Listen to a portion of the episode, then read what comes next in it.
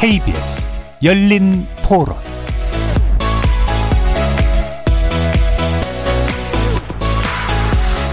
안녕하십니까. KBS 열린 토론 정준희입니다.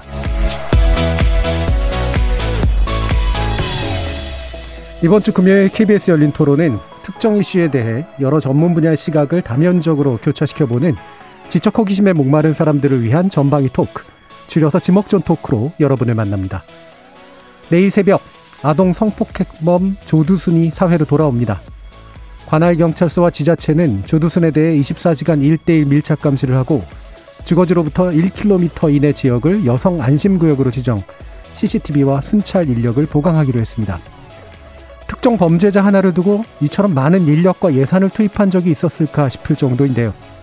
그럼에도 불구하고 피해자 가족은 원래 살던 지역을 떠나야 했고 주민들의 불안도 여전한 상황입니다.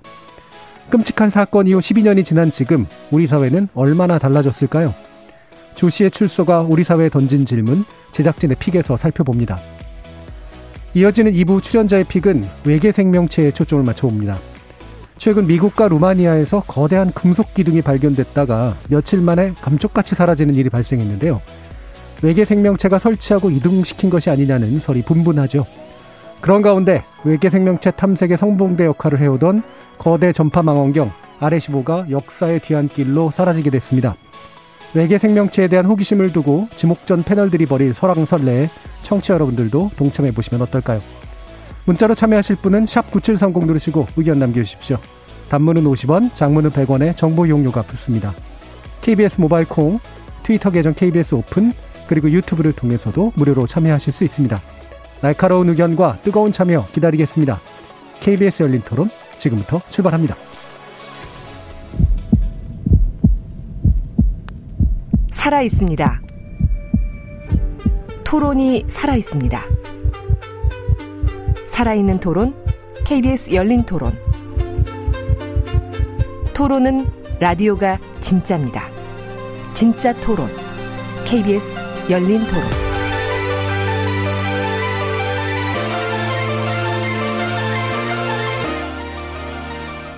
오늘 함께 하실 분들 소개하겠습니다. 문화비평가 이태광 경희대 교수 나오셨습니다. 네, 반갑습니다. 이태광입니다. 나라를 걱정하는 과학자 이종필 건국대 교수 나오셨습니다. 안녕하세요. 이종필입니다. 사랑, 사람, 공감의 소설가 서유미 작가 나오셨습니다. 안녕하세요. 서유미입니다. 규정을 거부한다. 한국 여성 변호사의 손정혜 변호사 나오셨습니다. 안녕하세요. 손정혜입니다.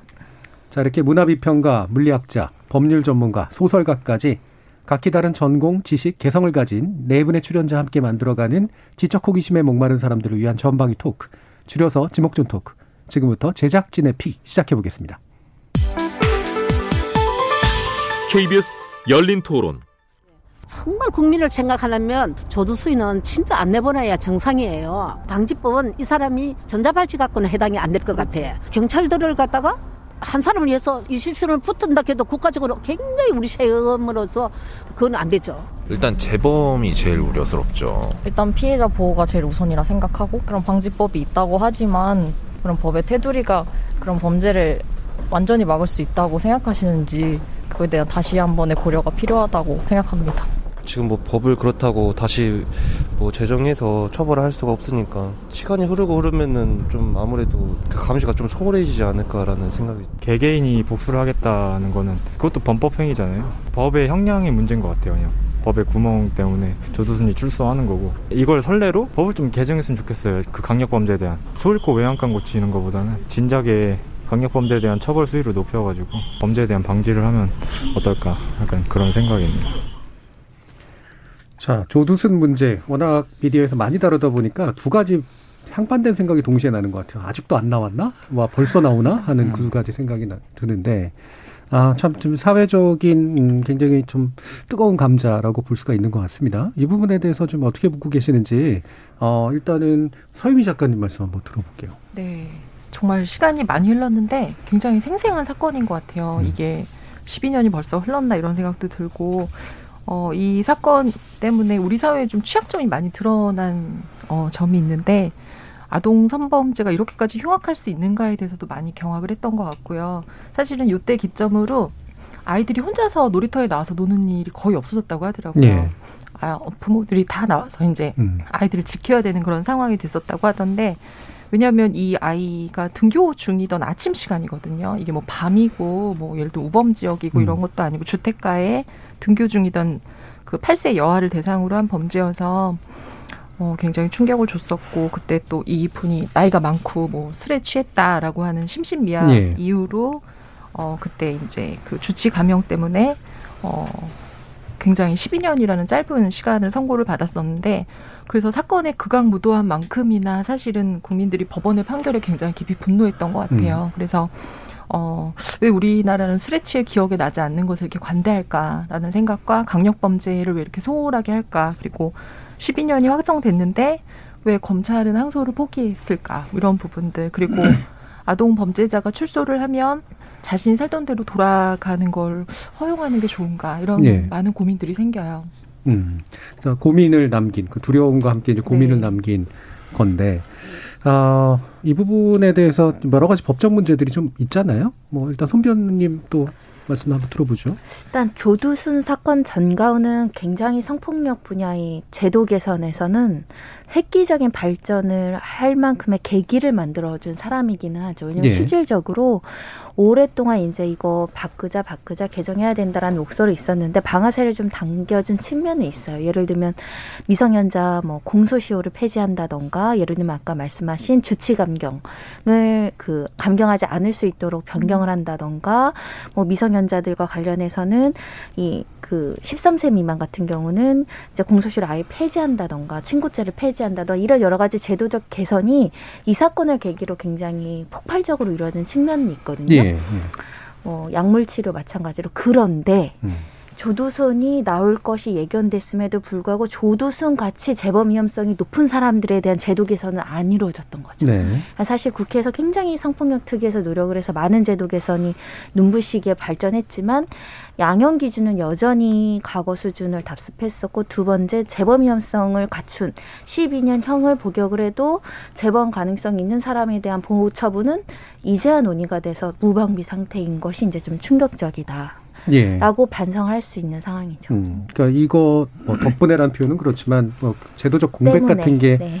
많이 드러나긴 했는데 그리고 일부는 많이 이제 고쳐지기도 했는데 결국 정작 이제 중요한 부분이랄 수 있는 양형 그리고 재범 가능성을 이제 줄이는 문제 이 부분에서 이제 사실은 뒷부까지는 아니지만 이제 막 그냥 한참 얘기하고 있는 이런 상태죠. 이제 개정하면 예. 조두순 없는 조두순법이 된다라는 그쵸. 타이틀이 적용 음. 가능할 정도로 조두순에 대해서는 적용하지 못하고 그리고 조두순을 앞서서 나온 이 상습 성폭력 범죄자들이 있거든요. 예를 들면 여섯 명을 성범죄를 해서 출소한 지 8일 만에 또다시 성폭력을 했던 사람의 기사들도 이제 돌아다니는데 무방비였다는 거죠. 이런 부분에 있어서. 예. 그냥 우리 법은 정해진 형기를 마치고 나서는 뭐 전자발찌 정도의 어떤 제한이 부과되고 그 사람들이 재범하는 거에 대해서는 딱히 방법이 없었다. 음. 조두순도 현재 딱히 방법이 없다. 이런 예. 부분이 좀 참담하죠. 그래서 이게 뭐 사람들이 이제 공분을 엄청나게 느끼는 부분인데 이 공분이 잘 수용이 돼서 제도도 바뀌고 이러는 것들은 사회적으로 좋은 에너지가 됩니다만 사실 이게 도달해낼 수 있는 적정한 종착지가 어딘가라는 그런 사실 의문도 좀 들어요. 예를 들면 1676님 같은 경우엔 다른 사람의 인권을 무참하게 집법을 부리는 사람에게 인권을 운운하며 출소시키는 건 문제라고 봅니다. 아마도 뭐 많은 분들이 이렇게 생각은 하실 텐데 이게 기존의 법 체계의 문제도 있고 또 인권이라는 게 또 이런 개념만은 아니어서 되게 복잡한 생각들이 좀 들어요. 어, 우리 어떻게 생각하세요? 그 저기 사실 이런 그 문제는 근대 법 체계에 있는 구멍이죠. 사실은. 네. 그러니까 그게 안타깝게도 이제 우리가 가지고 있는 어떤 그런 어 해결책들과는 좀 안 맞는 그런 문제가 있는 것 같고요. 그렇다고 해서 이제 우리가 과거의 어떤 전근대적인 그런 방법으로 개인적 복수를 허락할 수도 없는 문제가 있는 거죠. 네. 그 제도적인 한계가 있는 것인데 일단 저는 그 뭐 늦은 감이 있지만 일단 아동 성범죄와 관련되어서 우리 형량이라든가 이런 문제에 대해서 제고하는 기회가 됐다는 거. 근데 여기에서 이제 여러 가지 허점이 등장했, 그, 출현했다는 측- 측면에서 그것을 제도적으로 개선하는 게 저는 급선무인 것 같고, 일단은. 그 다음에 이제, 어, 일단 뭐 우리 사회가 가지고 있는 어떤 그 성범죄와 관련된 특히 아동 성범죄와 관련된 인식들을 바꾸는 그런 것도 굉장히 중요하다고 예, 예. 봐요. 특히 판결과 관련돼서 여전히 많은 항의와 그런 게 있지만 이 법리적 해석과 이제 그런 성범죄가 가지고 있는 그런 문제점들 그 사실 사회 파괴적인 어떤 측면을 가지고 있는 거거든요. 그러니까 성범죄라는 건 단순한 범죄가 아니라 내가 뭐 강도를 한다든가 절도를 한다든가 협박을 한다 이런 문제와는 상당히 다른 문제죠. 그러니까 예. 이 성범죄라는 건 사실 그 대상을 기본적으로 이렇게 어, 약자에 대한 어떤 그런 폭력을 수반해 가지고 약자의 이렇게 그 정체성을 많이 파괴시키고 또 그 사람의 인생 자체를 사실은 망치는 그런 역할들을 하기 때문에 이게 단순하게 하루 이틀 만에 제가 볼 때는 어떤 처벌이나 이런 걸 통해서 해결되지 못한 문제가 네. 있다는 거예요. 그러니까 사회적인 인식들도 바뀌어야 되는 거죠. 그러기 위해서는 상당히 이게 가야 할 길이 멀다 이런 생각이 들고요. 그 조도수 문제랑은 단순하게 이게 조도수에는 한 흉악범이 나온다가 아니라 우리 사회가 가지고 있는 어떤 맹점들을 드러낸다고 봐요. 그래서 이 부분은 논의를 계속 해야 되고 뭐 보복 함호의 문제라고 하고 하는 이 부분에만 국한에 생각할 게 아니라 이 성범죄와 관련된 어떤 이 인식들이 좀 바뀌어야 되는 거죠. 예. 이종필 교수님 어떠세요? 네, 어, 사실 표면적으로 보면은 이제 뭐 검찰이 뭐 기소를 잘못했다라든지 뭐 음. 이런 문제들도 있는데 저는 검찰이 성실하게 뭐 이거를 하고 법원에서 뭔가를 제대로 했다 하더라도 여전히 남는 문제. 음. 그러니까 아 이게 우리의 어떤 그뭐 사법 체계라든지 범죄의 예방과 처벌과 사후 관리 전체 과정에 뭔가 좀 그 부족한 점이 이제 여실히 드러나는 게 아니냐. 그 사실은 우리가 법이라고 하면 법이나 공권력, 뭐 법원 이러면은 굉장히 일상생활하고는 멀게 느껴지거나 가까이 하면 안 좋은 걸로 이제 인식이 되잖아요. 그래서 그냥 법은 힘 있는 사람을 보호하는 거고 사실은 옛날까지는 뭐 법이 이렇게 없는 사람들한테는 오히려 억압적인 기제로 작용을 한 게 있었고 그러다 보니까 우리가 법의 보호를 받는 어떤 국민이라기보다는 그냥 법은 뭔가를 우- 우리보다는 좀 멀리 있는 존재. 예. 국가로부터 뭔가 우리가 보호를 받는다, 뭐 범죄로부터 보호를 받는다 이런 개념이 사실 좀 약했던 것 같아요. 그러니까 법보단 주먹이 앞선다는 얘기가 막 나오고 음. 힘 있는 사람들은 그거를 이제 오히려 남용을 해왔던 것 같고 그런데 사실은 우리가 그 촛불 혁명을 이렇게 거치면서 이게 나라냐라는 얘기를 많이 했잖아요. 그 국가란 과연 무엇인가에 대한 자각들을 좀 많이 하게 됐는데 결국은 이런 범죄들이 생겨났을 때 이 그 범죄의 뭐 어떤 일어난 과정이나 그 다음에 처벌이나 뭐 사후적인 일이나 이런 전체적인 어떤 그 순환 구조에서 과연 국가가 우리를 왜 보호해주지 않느냐라는 자각이 훨씬 더 지금 커지는 또 계기가 된 것 같고 예. 그래서 사실은 이제 그 일반 시민들 입장에서 이런 거죠. 아니 피해자는 지금 평생을 지금 피해를 받고 있는데 왜 죄는 12년밖에 안 살아? 예. 너무나 근본적인 질문이 그거거든요. 지금 피해자가 이제 막 20세가 돼가지고 이제 성인으로 살아가야 되는데 여전히 그 피해로부터 고통을 받고 있고 지금 이 케이스만 조두순 케이스만 아, 아니란 말이에요. 그런 경우가.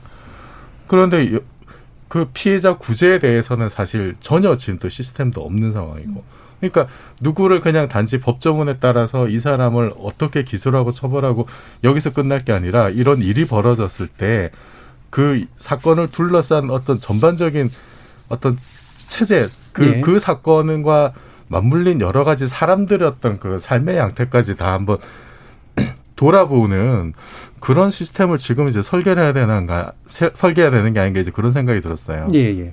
지금 황규님 같은 경우에 정부는 왜 피해자 인권과 피해는 챙기지 않으면서 조두순 같은 가해자에게는 인권과 피해를 걱정해 주는 건가요? 라는 말씀을 주셨는데 뭐 사실 뭐 더 많이 걱정해 준다 뭐 이런 건 당연히 아닐 테고요. 그리고 피해자 인권 당, 그 이상으로 당연히 중시하는데 인권이라고 하는 거는 동등한 이제 개념으로 피해자든 가해자건 간에 적용되는 거기 때문에 그것과는 좀 다른 관점에서 논의가 좀 필요한 것 같은데 이를테면 이런 거예요. 3536님이 감옥 내 감옥에서 내보내지 않는 것이 사회적 비용이 적게 들지 않을까요? 조두순 한 사람 때문에 비용과 인력이 너무 많이 투입되는 현실이 안타깝습니다. 이런 식의 얘기도 하셨는데, 해주셨는데 이 부분이 이제 어디선가 꼬인 거잖아요. 그러니까 애초에 예방도 안 됐고 그다음에 범죄가 저지르고 난 다음에 제대로 이제 제대로 된 처벌이 안 됐고 처벌 이후에 이제 이 사람이 나왔을 때 이제 재범 가능성을 좀 줄이는 방향의 제도적인 어떤 장치가 마련되지 않은 상태에서 지금 나온 아무리 법을 바꾼다고 해봤자 이 사람한테 적용이 안 되는 상태가 만들어진 거. 그런데 이제 호들갑은 이제 떨어야 되는 상황. CCTV 설치하고 막 이래야 되는 상황. 이제 이런 상황이 벌어진 어디선가 꼬여서 생긴 이 문제를 지금부터 첫 단추를 바꿔 낄수 없을 때 어떤 이제 것들이 필요한가 이런 약간 무력감의 표현 같은 것들이 좀 있는 것 같아요. 실제로 이 이사 가겠다라고 이야기했던 해당 지역에는 원래는 설치 안 해도 되는 곳인데 CCTV가 15대가 설치됐다는 네. 것이고요. 한 해당 비용이 그렇게 적지 않거든요. 그리고 무도 그 그런 단수가 높은 실무관을 여섯 명을 추가해서 열두 명의 경찰이 24시간 순환 구조로 순찰을 돈다는 음. 거죠. 엄청난 막대한 경찰력과 지금 예. 그 비용이 들어가는 겁니다. 뭐 여성 안심 구역으로도 지정하고 음. 안심벨도 설치하고 반사경도 설치하고 이 사람 이사 가면 그 지역은 또또 그렇잖아요. 사실 예. 그래서 한 사람 때문에 굉장히 많은 에너지가 낭비되고 행정력이 집중 투하되는 측면이 있는데 그래서 어느 전문가들은 이 사람이 가장 안전하고 이 사람 조두순 같은 사람이 전국에 수천 명이 있는데 예, 그렇죠. 그 수천 명이 오히려 인력이 집중 투하되다 보니까 더 어려워지는 거 아니냐 이런 예. 이야기를 할 정도예요. 보호관찰 그 전자발찌를 보는 사람도 한 명당 인원이 굉장히 많은데 여기는 예. 일 1대1이잖아요. 그걸 아마 수십 년간 예산으로 생각하면 엄청납니다. 예. 그래서 아까 댓글 쓰신 분 중에 저는 이런 사건은 사회적으로 영구히 경위하면 음. 이런 논제가 없었을 텐데 그 당시 양형 기준이 그러해서 판사님을 비판하기도 좀 곤란한 게 그 당시 양형 기준을 보시면 12년이 살인도 있어요. 예, 예. 사람을 죽여도 12년이 있고 유기징역 상한이 20년이니까 나름 중형을 하셨다고 생각했는데 그 양형 기준 자체가 굉장히 문제인 거죠. 예, 그 당시에. 네, 음. 손정우 사건도 마찬가지인 거죠. 양형 기준 자체도 낮고 실제 선고도 낮고 그런데 지나서 생각해 보니까 세계적으로 웃음거리가 됐고 예. 그런 측면에서는 좀 과거의 반성이 있어야 되는데 긍정적인 것은 요번에 조주빈 일당이 조주빈이 45년형 그랬죠. 나왔잖아요. 그거는 놀라운 양형의 변화거든요. 예, 유기징역 상한이 30년인데 그거보다 15년 붙여서 45년 나온 거예요. 그런 면에 있어서는 좀 달라질 수 있다. 조두순도 45년 나왔다면 그렇죠. 저희가 이렇게 CCTV 15개 추가 예산 배정 안 했던 게 예. 최근에 이 논쟁 보면서 제가 생각나는 게 사리대 추억에서 보면 경찰력 엄청 동원하잖아요. 예. 물론 한쪽에서 이제 그 데모 때문에 동원되기도 하고 또 한쪽에서는 이 범죄자 때문에 동원이 되는데 그 와중에 이제 벌어지는 치안의 빈틈 같은 것들이 이제 생기는 결국 사회라고 하는 게 자원의 배분이니까 예, 이종필 교수님. 어, 그래서 그 방금 말씀하셨듯이 그 밀착 밀착 감시가 결정된 아동 성범죄 전력자 중에 88%에 해당하는 168명이 아직 전담관이 배정이 안 됐다고 합니다. 네. 그 조두수는 방금 말씀하셨듯이 너무 감시가 촘촘하기 때문에 오히려 뭔가 못할 거예요. 음. 근데 그 조두순보다 이제 관심이 없는 다른 이제 그 재범률이 높은 이런 경우는 어떻게 할 거냐. 지금 사실은 거기에 더 신경을 써야 되는 것 같고 그리고 예. 저는 그 양형이고도 그러니까 아까 이제 그 제가 우리 법 체계가 좀 시대에 맞게 바뀌어야 될 것 같다라고 말씀을 드린 게그뭐 옛날 같은 뭐 우리가 지금은 평균 수명도 많이 올라왔고 지금 그 N번방 조수빈 같은 경우 지금 1심에서 40년 선고받았다고 하는데 근데 그 그 이 지금 조수빈이 지금 조수빈 씨가 25세거든요. 40년대 출생하면 65세예요. 네. 그러면은 사실 아니 요즘 같은 때는 60 60대 새로 인생 시작한다는데 어떻게 보면은 새로운 범죄 인생을 열어주는 걸 수도 있는 거란 말이에요. 예. 그왜왜 우리나라는 그 그러니까 뭐 중 굉장히 중한 범죄 뭐 이게 지금 뭐 성폭력이나 강력 범죄일 수도 있고 아니면은 사회적으로 큰 무리를 일으키는 뭐 기업 범죄라든지 이런 데 대해서 왜 100년 이상 그 수백 년 정도 되는 어떤 이런 거를 못 못 하느냐. 음. 그 사형제를 저는 이제 그 폐지를 했으면 좋겠는데 사형제를 폐지하는 대신에 그 이런 형량을 굉장히 좀 늘려야 되는 거 아니냐. 네. 정말로 실질적으로 그 사회적 격리를 할 수 있는 어떤 그런 효과를 낼 수 있는 정도로 지금 생각을 해야지. 지금 우리 그 평균 수명도 이렇게 계속 늘어나고 있고 그 조두순 같은 경우도 지금 아직 60대거든요, 예. 사실은. 예. 그래서 이제 거, 그런 부분에 대해서 좀 뭐 저는 그 획기적으로 늘었다라고 했는데 겨우 40년밖에 안 되는 생각이 사실 들더라고요. 이게 왜 400년이 아닐까? 예. 라는 생각이 들 정도였어요. 이래서 우리 이종필 교수님 같은 과학자가 자꾸 나라를 걱정해야 되는 상황이 만들어지는데 허국혜님 같은 경우가 비슷한 의견을 주셨어요. 이제 법, 법을 강화하기 전에 강력범죄나 재범의 경우에 감형을 할 수 없도록 법을 만들어야 됩니다. 뭐 이게 이제 법을 강화하는 거긴 하죠. 예, 이런 이런 의견 같은 것들이 이제 아무래도 지배적으로 좀 나오고요.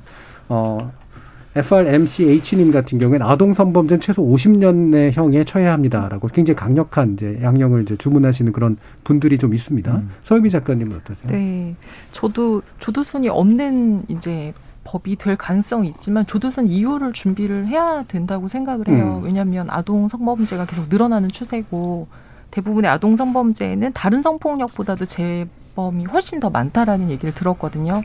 그래서 어 저도 그 양형의 부분 외국 같은 경우 정말 뭐 500년 이렇게 주잖아요. 다시는 음. 못 나오게. 천년을 주기도 네, 천년, 500년. 음. 그래서 어 정말로 그 뭐라 그럴까? 그 사람이 당연히 500년을 못 살지만 피해자를 위로할 수 있는 방법이 음. 없어요. 그리고 어떤 그런 경각심을 줄 수 있는 게 없기 때문에 그렇게 한다고 생각을 하는데 요번에 사건은 그 피해자분이 결국은 이제 이사를 가버리게 되잖아요. 네. 조두순이 왜냐하면 다시 이제 살던 데로 오겠다라고 했기 때문에 근데 분명히 어 그래도 그 사실은 그 사건 당했을 때부터도 이미 이사 가고 싶었겠죠. 거기 살고 싶은 사람이 없을 텐데 그분들이 그랬거든요. 자기네가 끔찍한 사건 겪고 거기 그래도 남기로 했던 건 우리가 피해를 입었지만 우리가 도망간다라는 음. 모습을 보이고 싶지 않았다. 그러니까 굉장히 그 두려움에 맞서서 살려고 애를 썼다라는 생각이 들고 그 피해자가 그 사건 겪고 1, 2년 내에 그런 얘기를 했다고 해요. 그 상담한 선생님한테 저는 공부를 열심히 하지 않겠다. 음. 저는 훌륭한 사람이 되지 않겠다. 왜냐하면 내가 조금이라도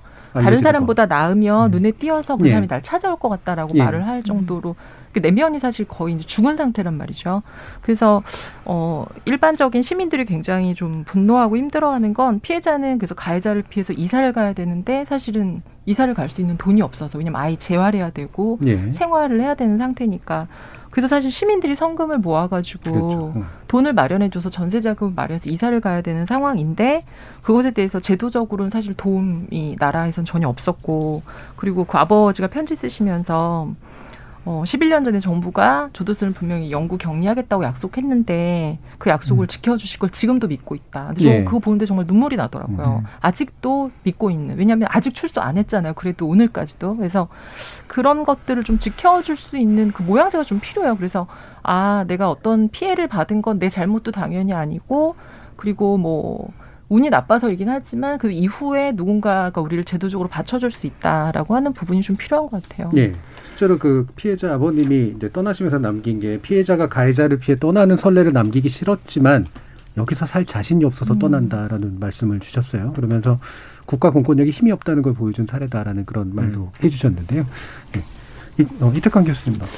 그 사실 이제 제가 앞에서 말씀드렸지만 이 성범죄의 특징이 뭐냐 그러면요. 음. 그러니까 가해자가 당당하고 피해자가 이렇게 도망을 가야 되는 이런 문제가 사실 이, 이 조두순 것만 그런 게 아닙니다. 대부분의 성범죄를 보시면은 음. 피해자가 감추고 피해자가 숨어 다니고 그래요. 그냥 가해자가 오히려 더 나와가지고 이렇게 이런 이런 역전 현상이 발생하는 제가 보는 범죄 케이스가 성범죄밖에 없는 것 같아요. 네 일반적으로 강도나 뭐 이런 부분들은 얼마든지 소, 그 소명을 할 수가 있죠. 근데 이제 이 성범죄 같은 경우는 우리 사회 인식이나 이런 걸 봤을 때도 그렇고 상당히 이제 그런 어떤 심리적인 문제에서도 굉장한 어떤 자기 파괴적인 어떤 그런 효과를 수반하게 되거든요.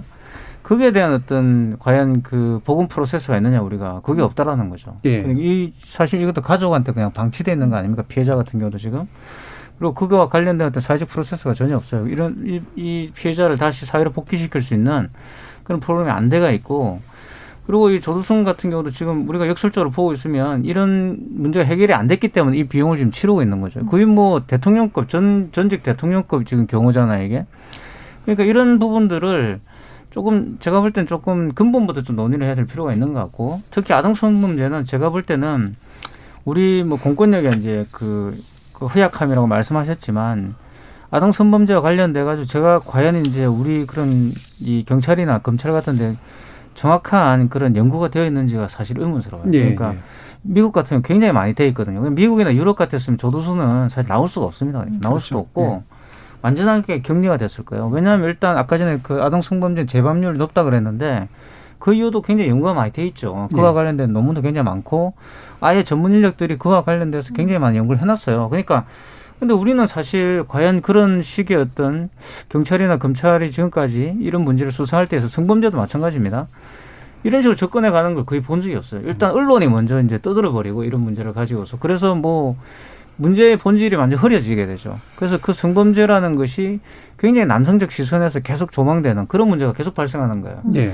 이 저희 조두순 같은 경우도 사건 같은 경우도 저도 그랬다는 생각이 들거든요. 계속 언론들이 그 문제를 계속 노출시키고 지금도 마찬가지입니다. 지금도 계속 조두순이 지금 저도 이 뭐 이런 뉴스를 잘 안 보는데 제 눈에도 어마어마 계속 오는 띄는 거죠. 그러니까 뭐 계속 이렇게 눈에 보이고 조두순이라는 사람이 그러니까 그런 것들을 생각했을 때 정말 이게 말로만 우리가 이렇게 이야기하고 있는 거 아니냐 이런 문제를 개탄하고 이러지만 우리 사회 진짜 이거 이런 문제를 해결할 진짜 진심이 있는가 이런 생각이 좀 들더라고요. 예.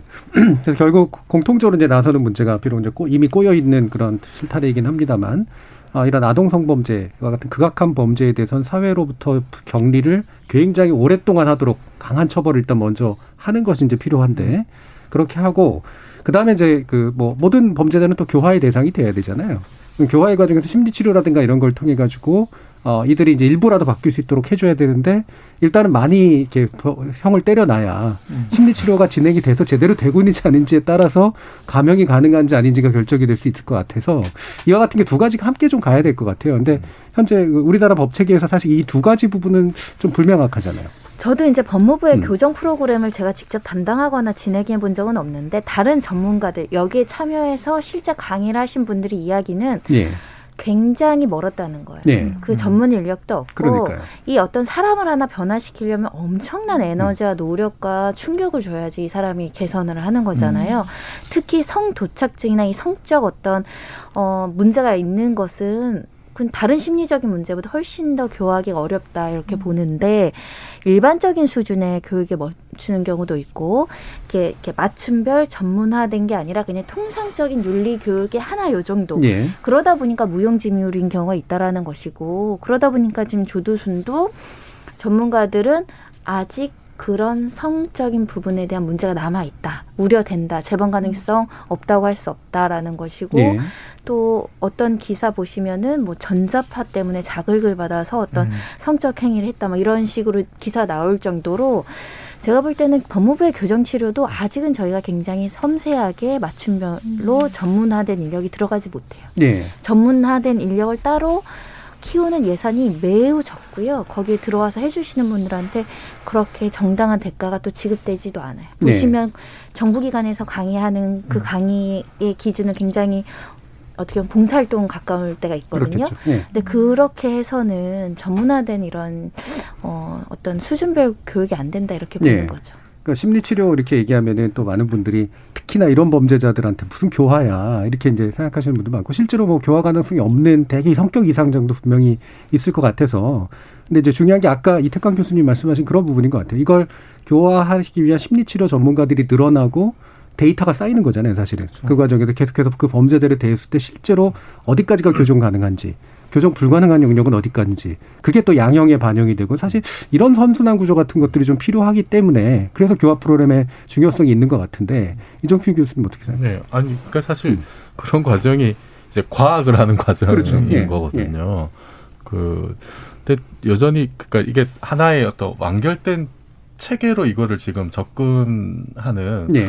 그런 게 좀 부족한 것 같아요. 그 음. 피해자에 대해 어떤 사건이 벌어졌을 때, 그 피해자가 당했을 어떤 그 여러 가지 고통들, 이걸 어떻게 치유를 할 것인가, 어떻게 그거를 극복하고 정상적인 삶을 이어나갈 수 있도록 어떻게 뒷받침할 것인가, 이런 문제. 음. 그 다음에, 근데 사실 거기에는 그 피해자가 정상적인 생활로 돌아오기 위해서는 사실은 그 가해자에 대한 적절한 어떤 그 어떤 처벌과 대책 이런 게 사실은 병행이 예. 돼야 되는 거거든요. 그냥 뭐 돈 몇 푼 주고 해결될 문제가 절대 아니란 말이에요. 그래서 이, 이, 이 둘이 사실은 병행돼서 가야 되고 그 가해자에 대해서도 사실은 우리가 그냥 지금까지는 그냥 이렇게 감옥에 몇 년 넣어놓고 그 법조문대로 넣어놓고 그냥 나오면 끝 그냥 발찌 채우고 끝 뭐 이 정도로 상당히 좀 기계적으로만 지금 대처를 해왔던 것 같고 이게 그 어떤 그 시간이 지남에 따라서 그 가해자의 어떤 그 라이프 사이클도 있는 거 아닙니까? 예. 그 그것이 이제 그 피해자가 살아가는 생애 주기도 있는 거고. 네. 그래 그 전 과정에 맞춰 가지고 그러면 이 범죄자가 지금 어떻게 그 재발 가능성이 얼마나 되고 이런 유 이런 사건에 대해서는 그런 데 대해서 사실 면밀하게 그냥 그냥 어떤 그 범죄자 한 명이나 범죄자 집단의 어떤 그 범죄 특성을 이해하기 위해서라기보다도 이것이 결국은 피해자의 어떤 그 상처를 치유를 하고 그 가해 가해자와 피해자하고의 어떤 그 그런 상관관계들 이런 좀 종합적인 관계 네. 속에서는 이 문제를 좀 접근을 해야 되는 게 아니냐. 그럼 사실은 이 경우에도 예를 들어서 뭐 직계 뭐 이 피해자가 있고 피해자의 직계 가족 피해자가 만약에 이렇게 뭐 빨리 사망을 했다 하더라도 직계 가족이 예를 들어서 그 어떤 그 가해자가 나중에 이렇게 또 출소를 했을 때 예. 그때 또 위협을 느낀다든지 이런 경우가 또 생길 수도 있는 그렇죠. 거잖아요, 예. 사실은. 예. 그래서 그 모든 과정에 대해서 좀 전반적인 어떤 스터디가 음. 좀 필요하지 않을까. 그 그냥 뭐 피 뭐 범 범죄자를 따로따로 떼어놓고 개별적으로 보기보다도 이 사람들의 어떤 그 어떤 사회와의 관계, 그 다음에 피해자의 관계 속에서 이 전체적인 프로그램을 좀 마련해야 되지 그런 생각이 예, 듭니다. 그러니까 그게 그래서 이제 정치인들이 지난 12년간 사실은 이게 관련된 법률을 안 만든 게 여론의 압력도 없었고 그 다음에 이거를 그냥 법을 법을 약간 강화하냐 말 것이냐의 문제로 되게 단순하게 좀 생각하는 경향이 있어서. 그런데 말씀하신 내용처럼 이렇게 되게 복합적인 이제 관계 안에서 실제로 실효성 있는 정책들을 쭉 짜서 이제 그게 법제화가 일어나야 되는 건데 이게 단속적으로 이루어지는 게 확실히 좀 문제인 것 같아요. 또 지금 이제 여기서 어, 보면 민정영님 같은 경우 우리 법원은 대중들의 법관점과 너무 동떨어져 있습니다. 오죽했으면 AI 판사 도입을 원하겠습니까? 이런 부분도 이제 좀 있고요. 뭐 대중들의 감정이 그대로 또 법에 투입될 수는 없겠습니다만 중요한 건 같이 가야 되는 그런 측면들인데 그래서 결국 이런 생각을 하게 되는 것 같아요. 이런 조두순 사건 같은 경우 보면 세상에는 정말 애초부터 나쁜 놈이 있는 건가? 저, 저- 전혀 안 고쳐지는 나쁜 놈이라는 게 있는 건가? 이런 생각도 하게 되는데 문학적인 상상력이 있으신 서영미 작가님 되게 아. 본성에 관련된 거잖아요. 네. 근데 진짜 조두순 관련된 자료도 그렇고요. 어, 이 성범죄자들, 그러니까 강력범죄 저지른 사람들 보면 기본적으로 공감 능력이 부재예요. 예. 그, 그러니까 내가 그 욱해서 뭘 했다 해서 그치는 게 아니라 이제 보통의 인간은 욱해서 뭘 하지만 돌아서면 후회를 하잖아요. 양심이라는 게 예. 있어서 그리고 미안도 하고 좀 찔려하고. 염치도 없고 음. 근데 이분들은 기본적으로 이제 계속 내가 한 게 아니라거나 음. 어뭐 내 잘못이 아니라거나 이런 식으로 이제 피해자 자체에 대해서 이제 인간으로 인지를 안 하는 거거든요. 예. 근데 어 그래서 저도 그 아까 이분들을 어 그 성범죄 재발률 이런 관련해서 교정을 하긴 해야 되는데 인성에 관한 교육이 같이 들어가야 된다는 생각이 들어요. 그러니까 성교육뿐만이 아니라 인성에 관한 것들이 좀 깨져야 된달까요? 예, 예. 그러니까 자기밖에 없는 굉장히 이기적이고 좁은 세계가 좀 깨져야 되는데 그런 의미에서 저는 인간 안에는 그러니까 인간이 뭐 성선설인가 성악설인가라고 했을 때 어, 굉장히 두 개의 마음이 이렇게 뭐라 그럴까 약간 아몬드와 땅 저기 초코 아몬드 같은 모양으로 있지 않나 생각이 좀 들어요. 그래서 안에는 예. 안에는 착한 마음이. 있는데 어, 문학적이지 않죠. 예, 좀 살짝 실망했습니다. 어, 저는 굉장히 고심한 식품 영양학과. 정말 안에는 아몬드처럼 착한 마음이 있는데 대체로 인간은 태어날 때부터 그냥 본능적이고 편하게 하게끔 네. 만들어져서 겉에 음. 초코 같은 건 사실 그냥 이기적이고 악한 음. 마음인 것 같아요. 근데 그게 교화도 되고 다른 사람과 관계도 맺고 하면서 자기 안에 그 착한 마음이 깨져서 나와야 음. 그래서 저는 인간은 변하는 건 아니라고 생각해요. 사실 예. 타고난 어떤 인성 내지는 뭐 이런 것들이 있는데 살면서 자기가 어느 부분에 좀 더 집중하고 어느 부분을 좀 누르는가 예. 라는 것으로 그러니까 한마디로 교육하고 노력으로 이게 사회적. 자아가 만들어지는 그렇죠. 거죠. 예. 그래야지 이걸 뭐 타고나기를 정말 나쁘게 태어나는 사람이 있거든요. 음. 그리고 타고나기를 굉장히 또 이타적으로 타고나는 사람도 분명히 있고 예. 그래서 그 크기의 차이, 초코가 많은 사람, 아몬드가 큰 사람 어, 있는 것 같아요. 예, 기본적인 가치관이 나오는 것 같아요. 초콜릿 굉장히 제약시하시는 다이어트에 뭔가 문제가 아니, 있으거나. 전혀 그렇지 않아요. 그냥 비교하다 보니 그렇게 됐어요. 예. 전 초콜릿이 선한 거라고 생각했어요. 그러니까 아, 사람마다 되게 정말요? 다른 것 아니요, 같아요. 저는 예. 착한 게 안에 숨어 있다고 생각해요. 아몬드를 악하게 보시나요 혹시?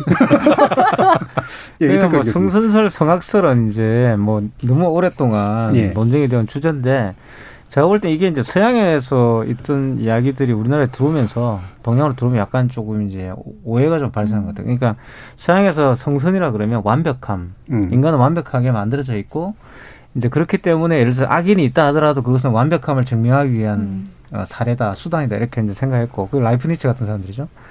이제 볼테르 같은 사람은 원래 인간은 이제 완벽하게 태어난 게 아니라 잘못 만들어졌다.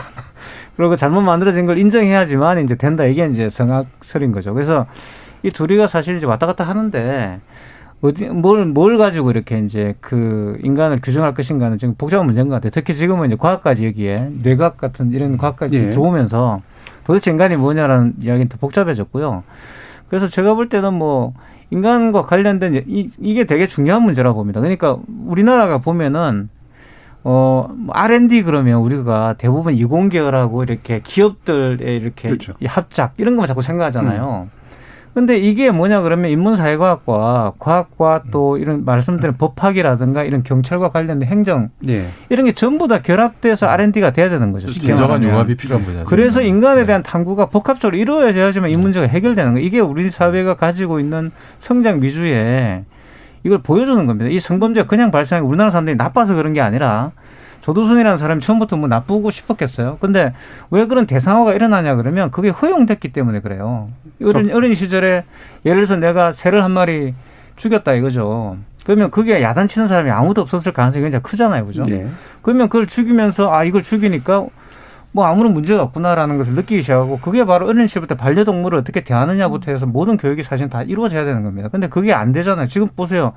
유치원이나 이런 데서 지금 아동 학대가 지금 일어나고 있잖아요. 그것도 보면은 그 선생님이나 그런 분들의 문제점 같지만 너무나 그 강도 높은 노동이 있지 않습니까? 한 사실 보육교사 한 명이 그 아이를 다 돌봐야 되고 그러니까 거기에서 발생하는 여러 가지 복합적 문제가 우리들에게 있는 거죠. 이거를 해결하는 것이 제가 볼 때는 우리나라가 지금 경제적으로 이렇게 잘 살게 됐기 때문에 앞으로는 삶의 질이라는 문제를 고민해야 되고 그런 것들이 저는 이제 우리에게 다가오고 있다 봐요. 저도수 네. 문제는 바로 그거를 보여주는 증상이라고 보고 이 문제를 잘 풀어야 되는 거죠. 이거를 그냥 공학적으로 접근해 가지고 CCTV를 몇 개 달고 뭐 경호를 하고 이렇게 되면 정말 괴물스러운 그런 현실이 우리에게 도래하지 않습니까? 도대체 이게 뭐냐라고 생각되는 거죠. 그렇죠. 뭘 하고 있는 거지라는 생각이 드는 상황이 초래되는데 사실 근본적으로 이 문제 인간이란 무엇인가는 질문이라고 우리는 굉장히 공허하다고 생각하지만 이게 구체적으로 이런 모든 우리의 일상적인 어떤 문제를 해결하는 것과 결합이 돼 있는 거죠. 네. 이게 대학 교육이라든가 모든 것이 같이 움직여줘야 된다는 생각이 들어요, 보니까. 예. 저희 6134님이 손중혜 변호사님 항상 잘 듣고 있습니다. 뭘 들으시는지 모르겠습니다만. 대통령에게 사면권이 있듯이 격리권이라든가 처벌 연장권이 주어지면 어떨까요? 사람들은 지금 인권보다 안전을 중시합니다. CCTV가 많아도 불안을 호소하는 분들이 많습니다라는 그런 의견도 주셨는데요. 어, 이게 뭐 기존 법 체계에서 이제 뭐 맞는 부분은 아니긴 합니다만 많은 분들이 이제 계속 도대체 그럼 어디까지 안전해지는 거고 어디까지는 아직도 뭔가 이렇게 불안한 거야 이런 거를 잘 모르시니까 이제 나오는 얘기들이 있으신 것 같아요. 일단 뭐 국민청원으로 국민 투표 과반 이상이면 재심하게 해달라 뭐 이런 목소리가 나오는 것은 어떻게든 사회적 경의가 필요하다라는 국민들의 열망이죠. 음. 근데 이제 행정부 수반인 대통령이 이런 형을 집행을 하거나 형을 추가하는 것은 사법부의 권한을 침해하니까 헌법의 기본 원칙인 상권 분립에 네. 대해서 음. 이제 현실적으로는 어렵고 음. 현행 제도 하에서 들어올 수 있는 부분은 지금 이수정 교수께서 계속 이제 보호 수용법 요번에 반드시 예. 하자 이렇게 음. 주장하는 것 정도를 어, 통과시켜 볼 법한데 이것도 이제 위헌이다라는 주장이 있어서 예. 위헌의 소지가 있다고 보려면 볼 수도 있거든요.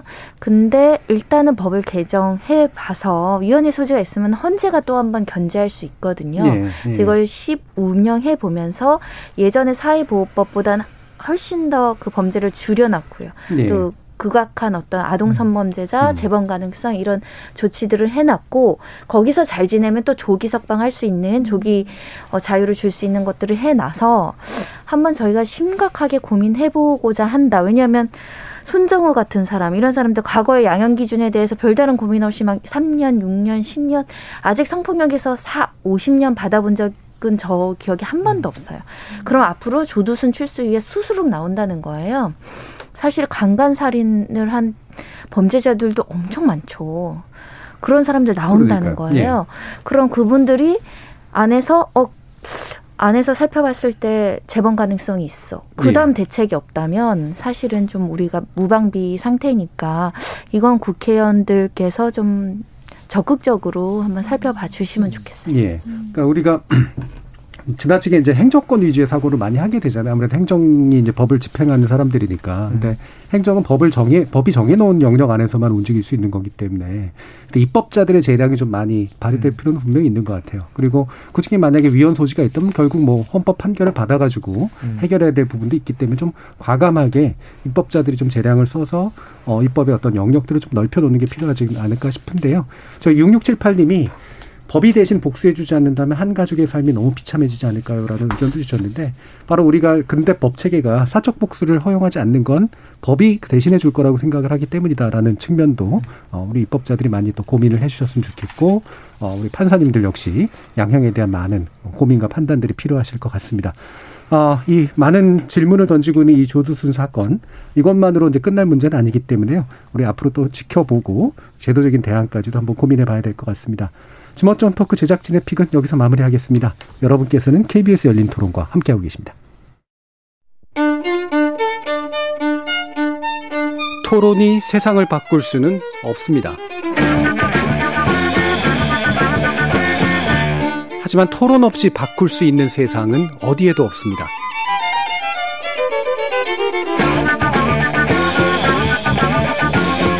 세상의 선한 변화를 갈망하는 당신. 정답이 아니라 질문의 힘을 믿는 당신. 우리 KBS 열린 토론에서 만납시다.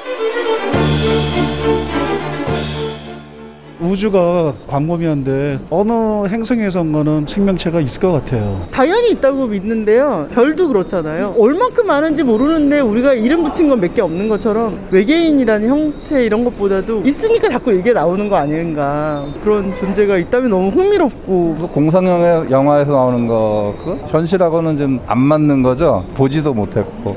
안 믿는 거죠, 그러니까. UFO가 생겼다 없어지는 사진들도 있기 때문에 이거는 근데 아예 허구는 아니라고 생각이 들고 가능성은 열어놓고 우리가 우주여행을 가는 거랑 비슷하게 그들은 더 기술력이 좋은 거잖아요. 우리보다 더 나은 생명체들이 있다라고 보기 때문에 투자를 하고 뭔가를 기다리고 아니면 뭔가 접촉을 하려고 하는 시도가 있지 않을까. 우주 어딘가에는 인간만이 유일한 지적인 존재가 아니라 또 다른 어떤 그런 존재가 있을 수 있다라고 생각하는 것만으로도 뭔가 인류랄까 이런 거에 대한 성 찰도 해보고 또 그런 것들을 찾아보기 위해서 뭔가 과학 기술도 발전시킬 수 있고 그게 또 어떤 일상생활로 내려올 수도 있는 그런 효과도 있을 것이고요. 또 그런 거에 대해서 뭐 인간의 지식적인 부분에 대해서 좀 겸허함을 가지게 될 수도 있고 뭐 여러 가지가 있을 수 있을 것 같은데요.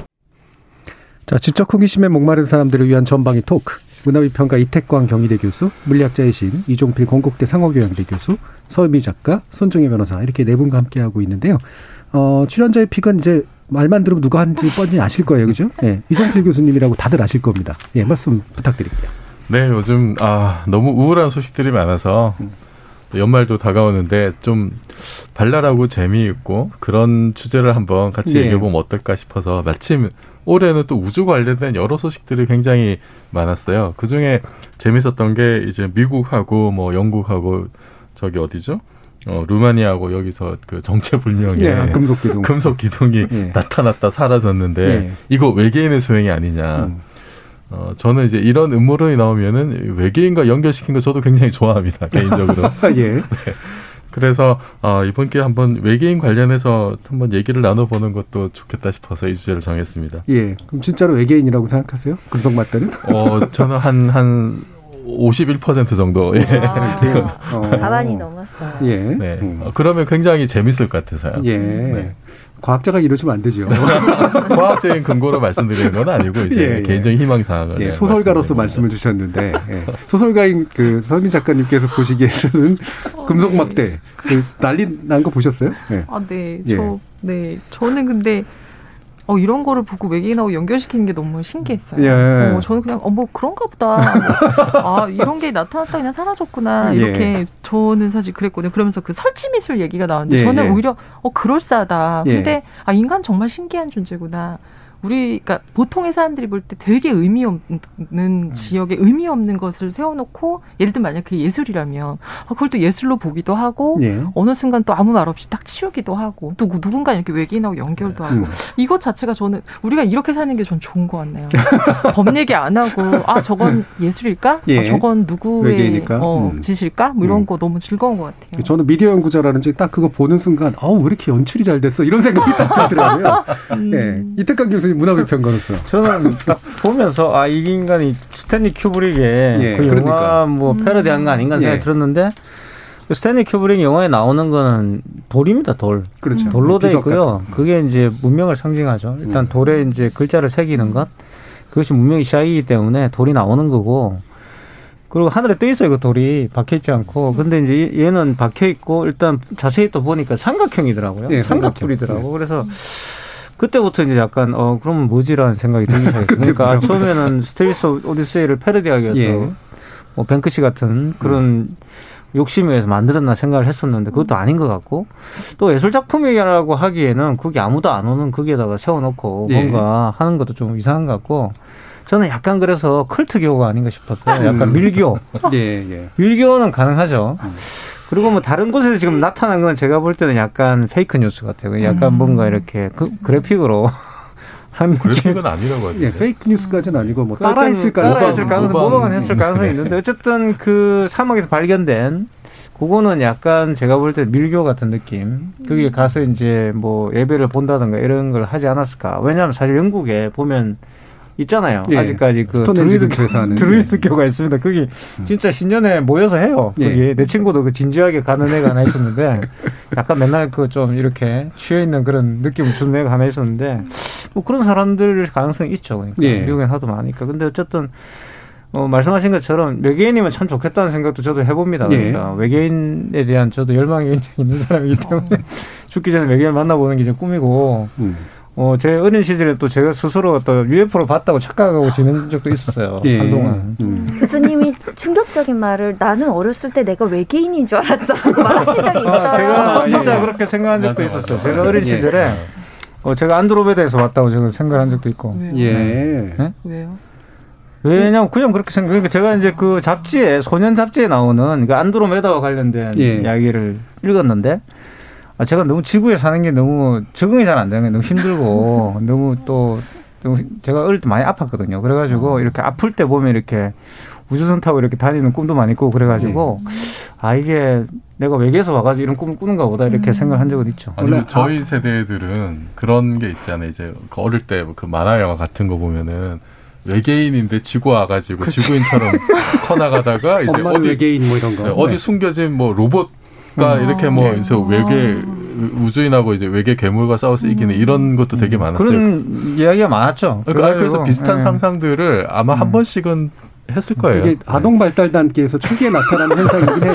예, 아니 그때 그때 근데 네. 우주 시대였잖아요. 네, 제가 그렇죠. 우리가 클 네. 때가 우주 시대였고, 예, 그 지금도 막 화성에 대한 이야기가 많이 나오지만 제가 볼 때 문화적으로 본다면 그때만큼 많은 그렇죠. 문화 콘텐츠가 양산됐을 적이 있을까 그 네. 시대가 심지어는 그 토이스토리에도 나오지 않습니까? 네. 버즈라이트가 우주 시대를 대변하는 장난감이잖아요. 그 사회적 배경도 사실 있었죠. 네, 상당 부분 그렇죠. 우주 왕복선이니 뭐 이런 음, 관점도 나오고 이런 냉정과 관련된 거 있었고 예. 또 그러면 손종혜 변호사님은 법적으로 공공장소에 저런 거 설치해도 되나 뭐 이런 식의 생각은 안 하셨어요.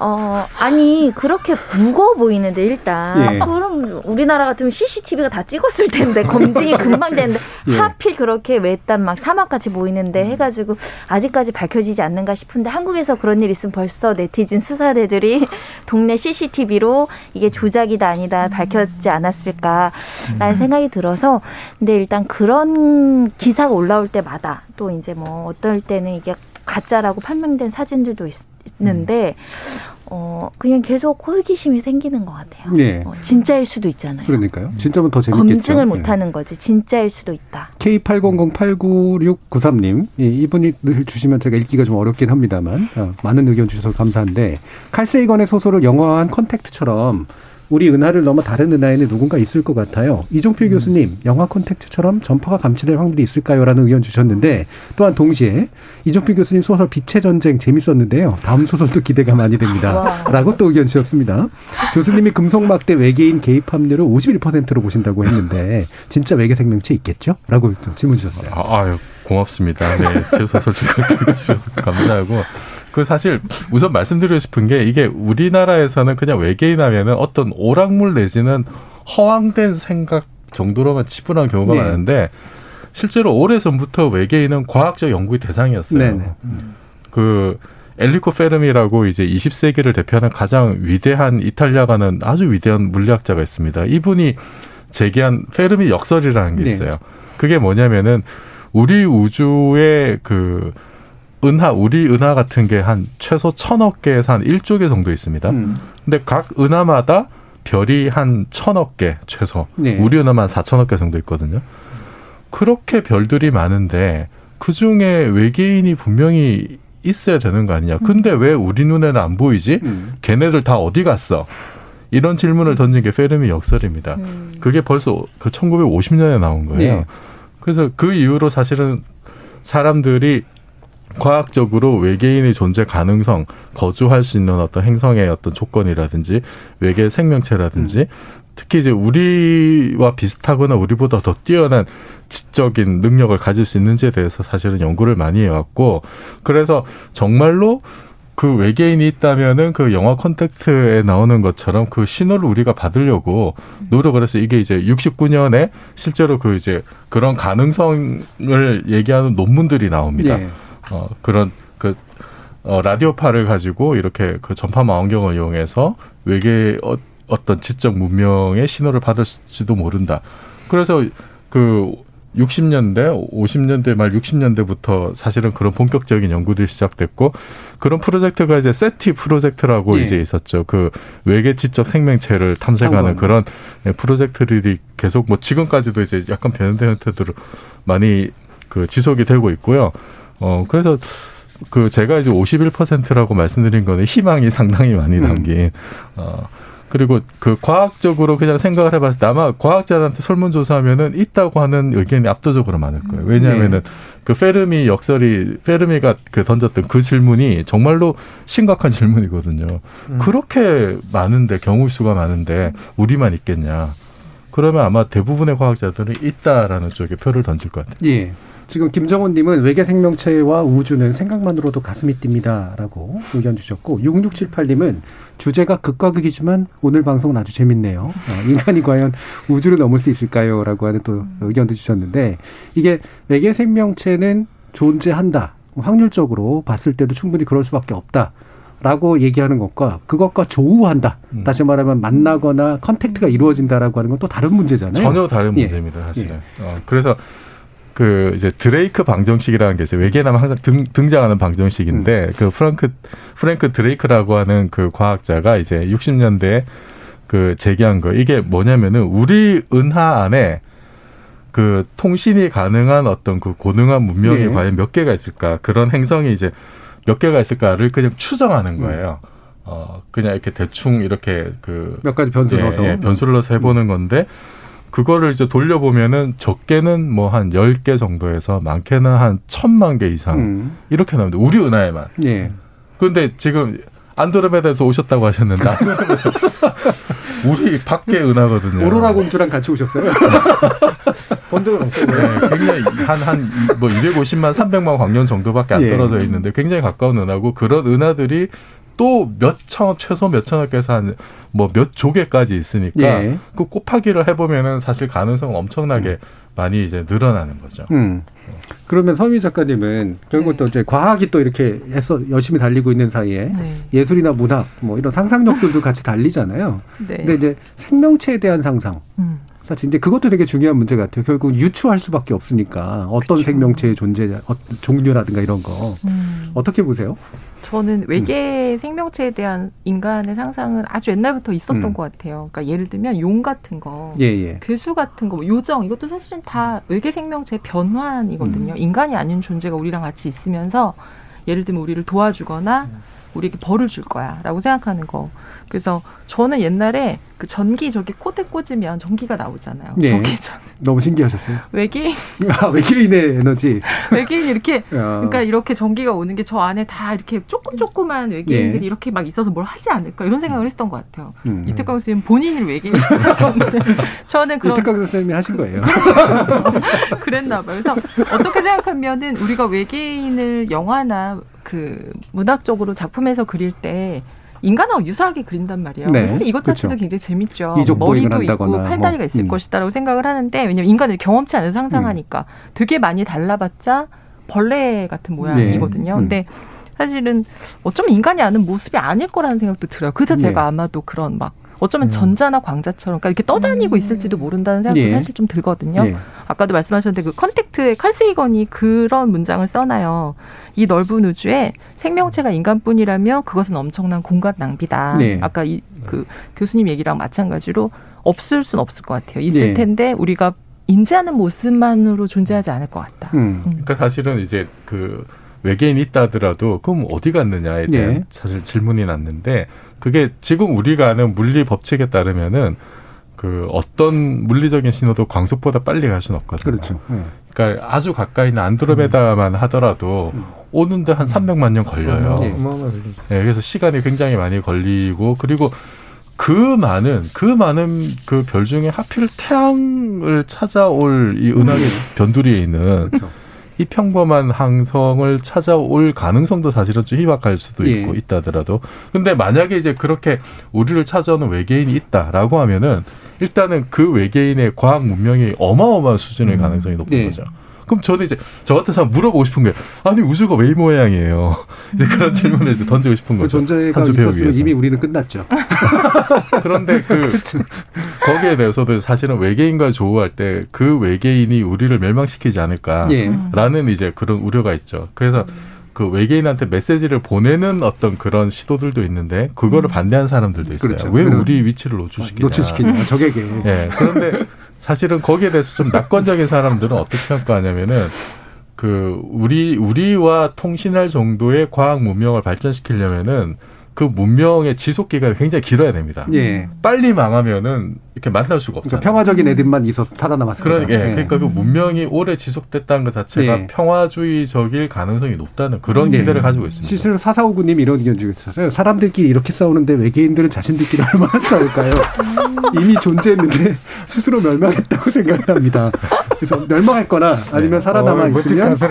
예, 평화주의적인 아마 네. 존재가 살아남았을 것이다. 저는 맨날 네. 인터넷상으로 예. 막 UFO 목격담을 보다가 멀쩡하게 생긴 분이 너무 진지하게 봤다고 하시는 거예요. 예. 여기도 나올 수 있었던 양절 변호사께서 봤다고. 아, 심지어 너- 세 명이 멀쩡하다고 생각하세요? 어, 매우 인텔리하신 예. 변호사인데 세. 명이 세 명이 봤는데 예.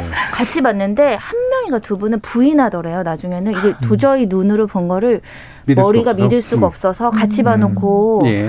막 이렇게 막 머리에서 조화 인지 부조화가 생기는 음, 거죠. 근데 진짜 그분은 거짓말할 뿐이 아니잖아요. 유보의 존재로 예. 진짜 눈으로 보고 믿기 어려울 정도의 강면을 봤는데 그 이후로 SNS 막 올라왔다는 거죠. 음. 어서 멀쩡한 분이 저렇게 얘기하니까 또 있을 거야. 조우도 되는 거 아닌가요? 이 정도면 요- 양재 네. 변호사님 눈에 띄었으면. 근데 그렇게 왔으면 예, 우리가 그- 만났어야죠. 네. 예. 근데 여기서 이제 중요한 거는 제가 볼 때는 생명체라는 것은 그렇죠. 여러 가지 정의할 있을 수 것이냐. 있다 그랬는데 우리가 이제 만나고 싶은 생명체는 지적 생명체. 예. 우리와 동일한 그런 지성을 갖추고 있는 생명체인데 저는 그건 없을지도 모른다는 생각은 들어요 개인적으로. 음. 왜냐하면 말씀하신 건 이미 있다고 한다면 왔을 수도 있고. 왜냐하면 시간이라는 것이 사실은 이제 어떻게 정의하는 따라 달라지는 건데. 예를 들어서 미래에서 올 수 있다고 한다면 예를 그렇게 된다면 빛보다 빨라야 되잖아요, 그죠? 그러니까 그, 런 존재가 있으면 지금 우리가 아는 그렇죠. 물리 법칙을 넘어서는 음. 어떤 그런 그런 게 문명을 돼- 가지고 그런 있는 게돼 있어야 되는 거죠. 그래서 그런 부분들은 우리가 생각하는 시간관념하고 다를 수가 있는 거잖아요. 그래서 이제 그런 부분들은 조금 어 다른 어떤 차원에서 고민을 해야 되는 거고 대신에 이제 제가 볼 때는 그런 어떤 뭐 세균이라든가 뭐 단세포 이런 생명체들 뭐 이끼라든가 식물이라든가 이런 것들은 찾을 수 있지 않을까라는 생각을 해보거든요. 그리고 그걸 찾으면은 지금 이제 화성 같은 경우가 그런 예잖아요. 그죠? 화성에 이제 물이 있었고 예전에 실질적으로 물이 있었고 그 물이 이제 여러 가지 이유 때문에 흘렀고 그죠? 그렇다면 그게 생명이 있었을 가능성이 굉장히 큰 거고 우리가 살아있는 생명을 찾지 못한다 하더라도 어쨌든 화석화돼 있던 어떤 그런 적들은 찾을 수 있다. 그렇게 되면 인간의 어떤 고독이 상당히 사라질 거라고 봐요. 그러니까 인간은 사실 저는 인간의 고독함이라는 게 뭐, 그러니까 우리는 이 지구에서 막 싸우지만 가끔씩 하늘을 쳐다보면은 정말 이 지구 이 그? 어마어마한 음. 우주에 단 우리의 생명 우리만 남아 있는 거 아닌가라는 생각이 들 때 굉장히 고독하잖아요, 그죠? 우리가 왜 이걸 우리만 여기에 지구에 있을까? 서 작가님 지금 동의 안 하시는 거죠? 우리만 있어서 다행이다 뭐 이런 표정인데 전혀 고독하지 않아요. 강원도 초콜릿만 있으면. 아, 저는 굉장히 고독하더라고요. 그러니까 뭔가 이렇게 어, 우리와 같은 생명체가 다른 데 있다고 한다면 정말 네. 형- 좋을 것 같아요. 그러니까 그렇게 보고 싶은데 이제 그게 또 우리의 어떤 환상일 수도 있죠. 예. 이종필 교수님, 그 우리 오늘 얘기할 것 중에 또 하나가 그거였잖아요. 라디오 전파망. 네네네네네. 그러니까 이게 지금 하나는 지금 붕괴됐고, 네. 예, 그게 제가 알기로는 그냥 수명이 다해가지고 그냥 그냥 넘어간 건데 이게 네. 일부러 폐기한 건 아니라고 이제 봤는데. 이게 그 이제 아레시보 그 예. 전파 망원경이라고 이게 그 푸에, 푸에르토리코에 예. 있는 그 사이즈가 300m 정도 되는 거예요. 음. 그러니까 이게 2016년까지는 이제 가장 큰 전파 망원경이었고 그 이후로 그 중국에서 2016년에 이제 500m짜리 예. 를 만든 게 있습니다. 그래서 이게 그 사이즈가 크니까 그 외계에서 오는 굉장히 미세한 신호를 잘 감지할 수가 있어요. 예. 그래서 여기서 그 SETI 프로젝트를 할 때도 아레시보 전파 망원경이 엄청난 역할을 했었습니다. 신호를 직접 이렇게 수신을 하고 그 다음에 또 신호를 보내기도 했어요. 아레시보 메시지라고 74년에 직접 외계로 보내기도 네. 했었고 그리고 뭐 이후에는 거기서 신호 받은 거를 이렇게 쪼개가지고 각 가정에서 그 신호를 분석할 수 있게 이제 grid computing이라고 예, 하죠. 예, 그런 프로젝트도 computing. 음. 했었는데 이게 그 구조가 어떻게 되어 있냐면은 바닥에 접시 모양으로 이제 둥근 그 300m짜리가 있고 그 주변에 기둥을 세 개를 세워놨어요. 음. 거기서 철제 케이블을 연결해서 이제 수신기나 이런 거를 공중에 이렇게 예. 매달아놨습니다. 근데 이 시간이 이제 세월이 오래 지나다 보니까 이게 케이블들이 떨어지기 시작한 예. 거예요. 그래서 이거를 이제 그 미국에서 이걸 운영을 하고 있었는데 철거 결정을 내렸습니다. 이게 안전하지 못하다고 네. 해서. 근데 결정을 내린 지 한 열흘 정도 지난 이후에 아예 이게 다 붕괴해서. 추락을 해버린 거예요. 예. 그래서 완전히 이제 박살이 나버렸죠. 예. 그게 외계인이 한. 거라고 생각하진 않아요. 외계 음모론. 그 새로운 새로운 주장이긴 하십니다만, 예. 이거 외계인까지 갈 필요 없이 그냥 세월의 무게를 예, 한 시대가 좀 마감한 것 같은. 예. 어, 그래서 그 세티에 열심히 하셨던 분들은 아레시브에 대한 추억들이 많으시더라고요. 예, 그래서 예. 굉장히 좀 이제 서글퍼하는 그런 모습들이 있었습니다. 음. 손정희 변호사님은 어떤 그 외계인에 관련된 어떤 상상이 제일 재밌으세요? 어, 제가 그 에어리언 시리즈를 다 못 보다가 최근에 코로나 때문에 좀볼 음. 기회가 있었는데 집에 있어야 되니까요. 굉장히 즐거웠던 상상력이 외계인들이 우리를 이용해서 숙주처럼 뭔가를 자기들의 생명을 유지하려고 하는 영화였어요. 우리 피나 뭐 이런 거를 자기네 어떤 원동력을 삼으려고. 그런데 침입을 해서 우리가 다 죽는 줄 알았더니 우리 몸에 바이러스 때문에 외계 생명체가 죽는 걔네가 당한 거죠. 네네네. 이른바 역, 역으로 어, 당한 지- 거죠. 만약에 외계인이 예. 침공하더라도 침공하더라도 코로나 바이러스 음. 때문에 한향몇 년간은 못 오겠다. 예. 지구 내 수많은 바이러스를 외계 생명체들이 견뎌낼 수 있을까? 뭐 예. 이런 상상을 한번 최근 해봤네요. 예. 그 생명체가 뭐 예를 들면 이제 우리 지난번에도 이종필 교수님이 그런 얘기 해주셨는데 탄소 기반 생명이라고 하는 게 반드시 아닐 수도 있다라는 얘기가 나왔다가 네. 요즘은 사실 그게 더 맞을 것 같다라고 왔다 네. 갔다 하고 있다고. 네, 네. 예. 그 사실 탄소가 이게 그 제일 바깥쪽에 있는 전자가 이제 네 개예요. 예. 이게 그 한쪽으로 치우쳐져 있지 않기 때문에 반응성이 상당히 좋습니다. 그래서 복잡한 구조물을 만들기가 좋아요. 잘 쌓아진다 이거죠. 네. 음. 그 과정에서 뭐 이렇게 에너지 출입도 사실은 자유롭게 할 수가 있고 그래서 탄소 기반의 생명체가 지금 지구에 번성하고 있는데 주기율표의 탄소 바로 밑에 있는 게 이제 규소입니다. 예, 예. 실리콘. 음.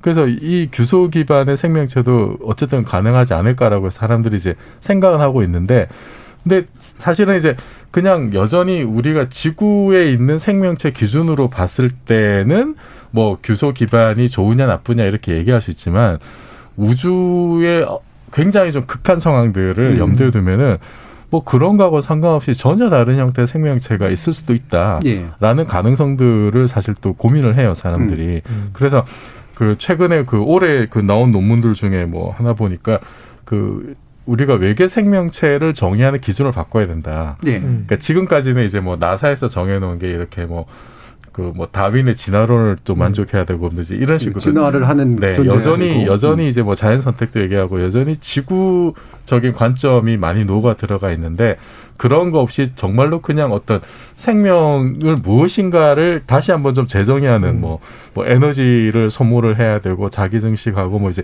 정보를 수입하고 이제 그런 식으로 정의를 하- 한단 말이죠. 그러니까 좀 더 자유롭게 우리가 외계 생명체에 대해서 그 생각하는 것이 그게 저는 더 맞지 않은 예. 거. 굳이 지구와 같을 이유는 전혀 없잖아요. 예.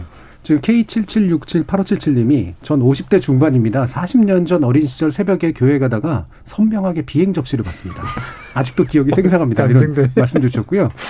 제, 재밌는 것 중에 종욱님께서 오늘 패널에 빵상 아줌마도 오셨어야 하는 거 아닌가요?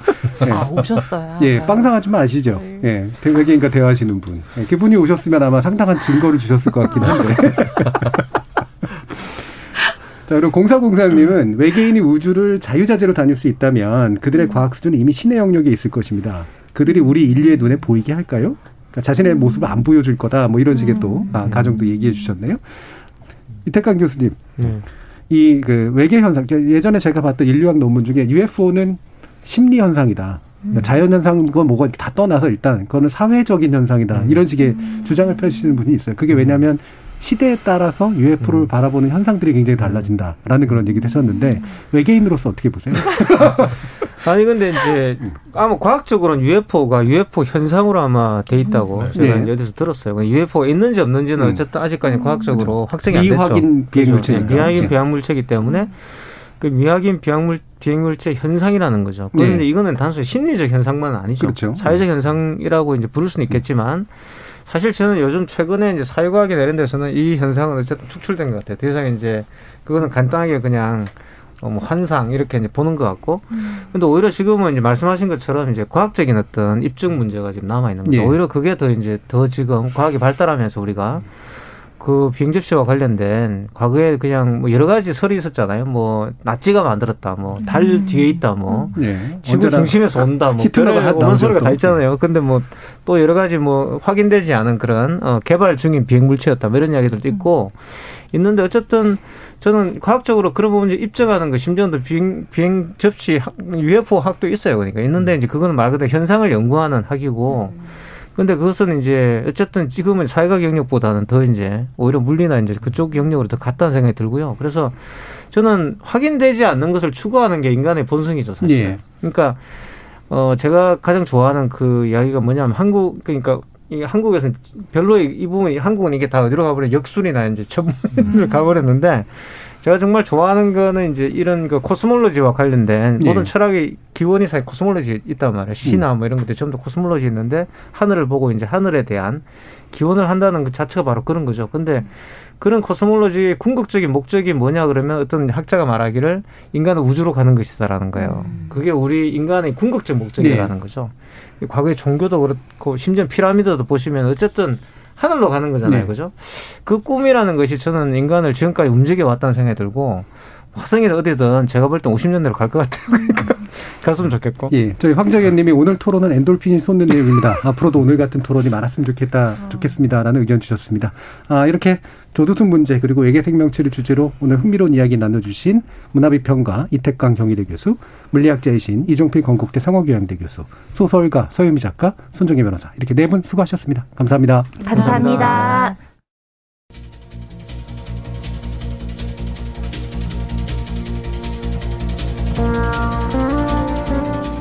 저는 외계 생명체를 그려내는 영화의 범주를 두 개로 나누는데요. 그중 하나는 스티븐 스필버그의 E.T. 그리고 다른 하나는 리들리 스콧의 에일리언입니다. 공교롭게도 이 두 영화의 제목은 외계 생명체를 가리키는 두 종류의 영어 표현에 해당하기도 하죠. 영화 에일리언은 미지의 외계 생명체가 우리 안에 들어왔을 때의 공포를 또 영화 E.T.는 우리 안의 상처가 우리 바깥과의 연대로 치유될 수 있음을 상징한다고 봅니다.